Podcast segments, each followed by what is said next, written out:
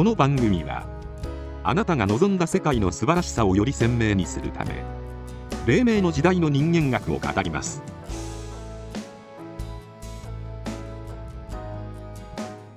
あなたはどのような世界を想像して生きていますか。第45回この世とあの世を考える。あなたは一般的に言われているようなこの世とあの世の理不尽なシステムをどう考えますか。塾頭利根川直哉と作家山口翔の2人がお送りします。神社もないと思うんですよ。三輪社ですからね形が変わるとね、そういうことが言いたいですね。この第14回15回です。本当ね、そういうところから目覚めていかないとね、うん、15回の方な、はい、で言うたら、はい、くだらん話やけども、15の最初のとこな、はい、山口さん4つ目の家計を終わらせるっていうことはそんだけやわ。たたりたたりは先祖がたたってくると、それがほんまにこの世の仕組みやったら家計を終わらせるですよね。服を作る必要ないや、その一言やわ。俺で終われ家計はですよね。いや本当先生のね、子や孫までずっとたたられるので先生の代で終わると。例えば親父とかおじいやなが俺の子や孫にたたるんやったら、そんなシステムで人が生きとんやったらどんだけ理不尽なシステムの中で人間やるんや。えらいことですよね、それね。まあみんなそうやろうけど、子供かわいいと思って自分の親がたたるんやね。ですよね。おじいちゃんがたたるんや、孫に。ないことですよね。理由はって聞いたら墓参りこうやんこいつ。そうなんですよ。花を変えてくれへんと。仏壇に手を合わせてくれへんと。やったら家計を終わらせる。ですよね。それだけよ。そうですね。家計が続いたら服を作るんやで。いや本当でもね、まあ今墓じまいのね。都会の方墓じまいしたりとか、散骨をね海に巻くとかね、形ちょっと変わってきてますけどね、もう本当にどんどん形が変わるだろうなと思うんですけどね。たたりそのものがいらないですよね。いらない。この世の人の影響であの世での生活が変わるんかいですよね。確かに。一つはな、はい、どっちが主なんや。ああ、この世が主なんか、はい、あの世が主なんか、そうですね、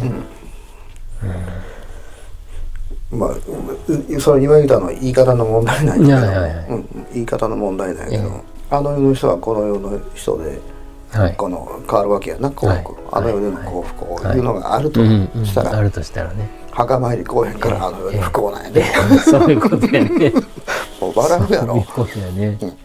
だから俺もいつかはだからずっと言うけど、この世おらへんなるよ、この世からおらへんなって子供孫墓参り公園があったら俺不幸なんか、死んだ後アホかいて、そんなシステム、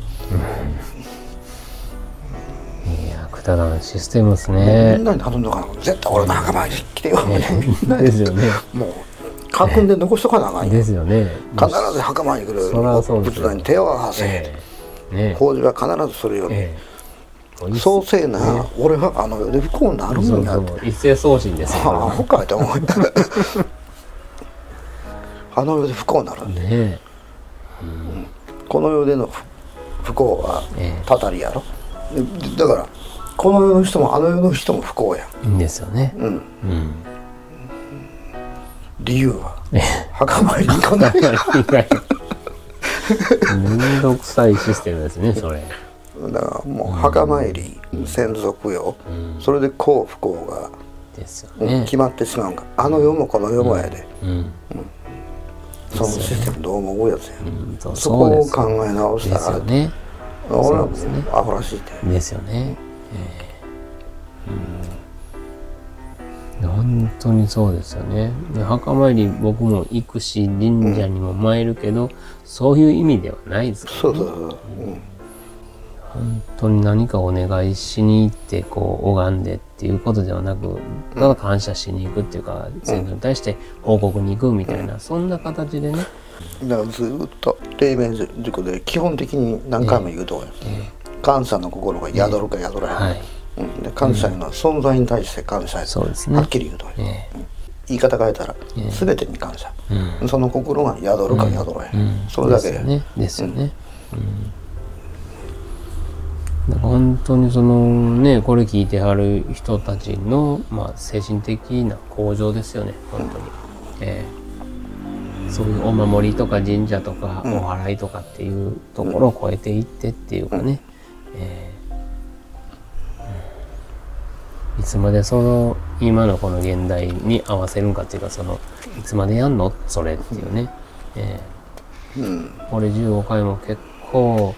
お経についても結構先生言ってますからね。今日な、生きてるお経は基本生きてる人に対してあの生き方を教えてるんだと、死んだ人に生き方を教えてどうすんねんっていうね。基本的なことやな。この世での生き方やで。ですよね。釈迦が説法する。それが仏典になっとんやけども。死んだ人に何を教えるの？いや、本当そうなんですよ。感謝の気持ちしかないや。過去のいろんな人がおって今があるやん。社会で言うたらいろんな人の功績、いろんなことがあって今があるやん。それ以外の感謝に何があるの？その生き方は自分が学べ生きとうやつだね。いや、本当そういうことなんですよ。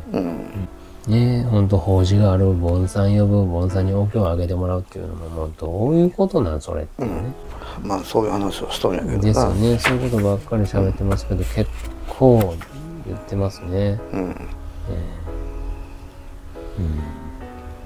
先生坊主断ったっていうね、不純なものはいらないって回答じゃないですか。そう思わへん。そうですよね。本当そうなんですよね。まあ親父と母親やな、俺は亡くなったんやけど、でその人らで両親な、親が救われるとか救われへんとか坊主で決めてもらえるんか。そういうことやね。いや、本当そうですよね。坊主がお経をあげたら俺の親父とお母が救われるんか。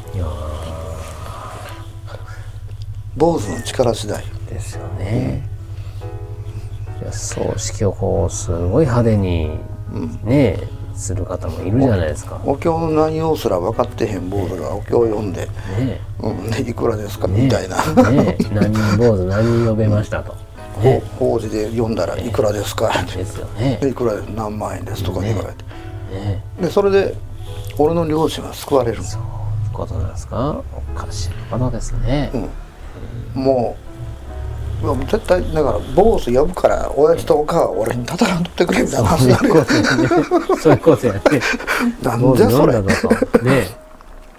それで俺が救われる、この世での俺が。いや、親父とお母も坊主が救ってくれるんかな。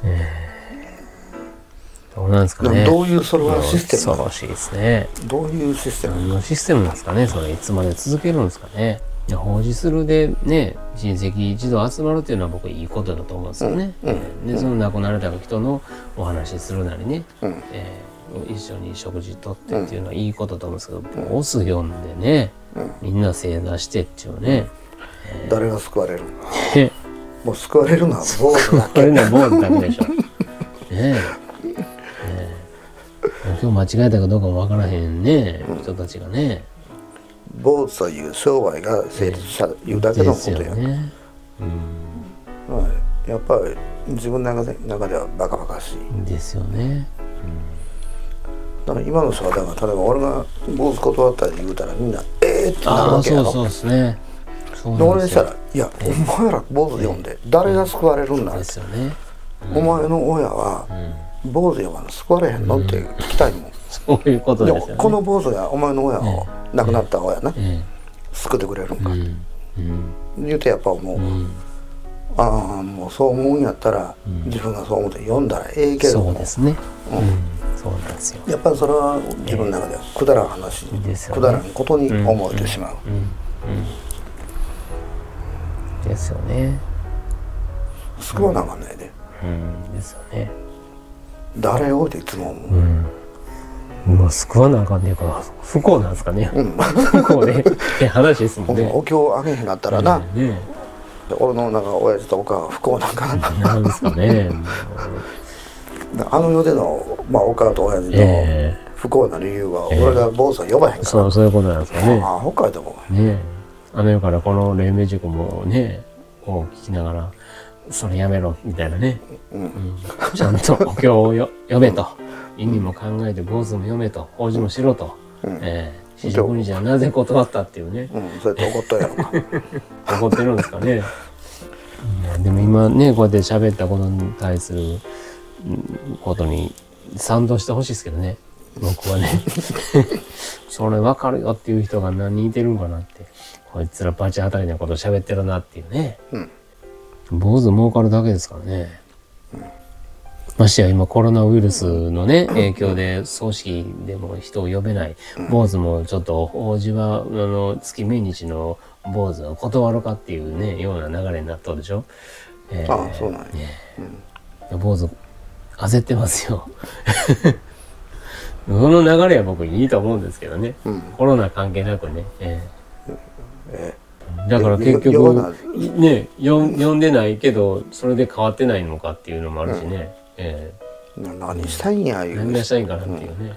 まあこういうアホみたいな話をして何言いたいか言うたら釈迦やんか、説法を説いたのは。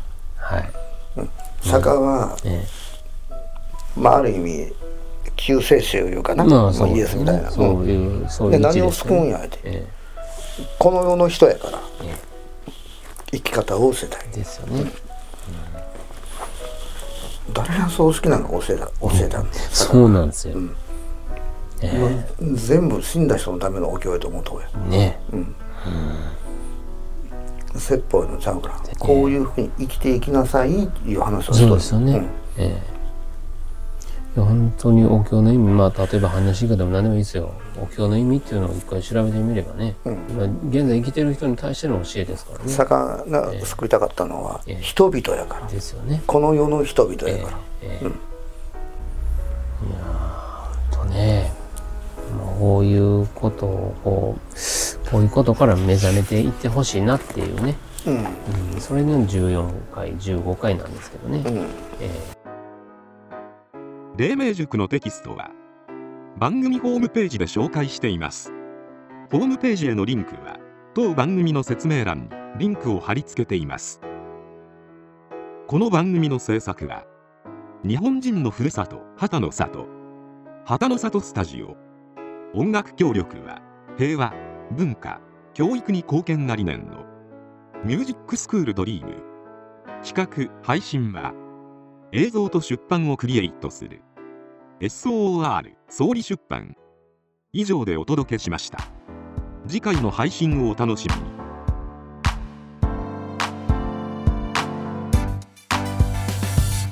駆け上がってくるマイステージ、登る先に見える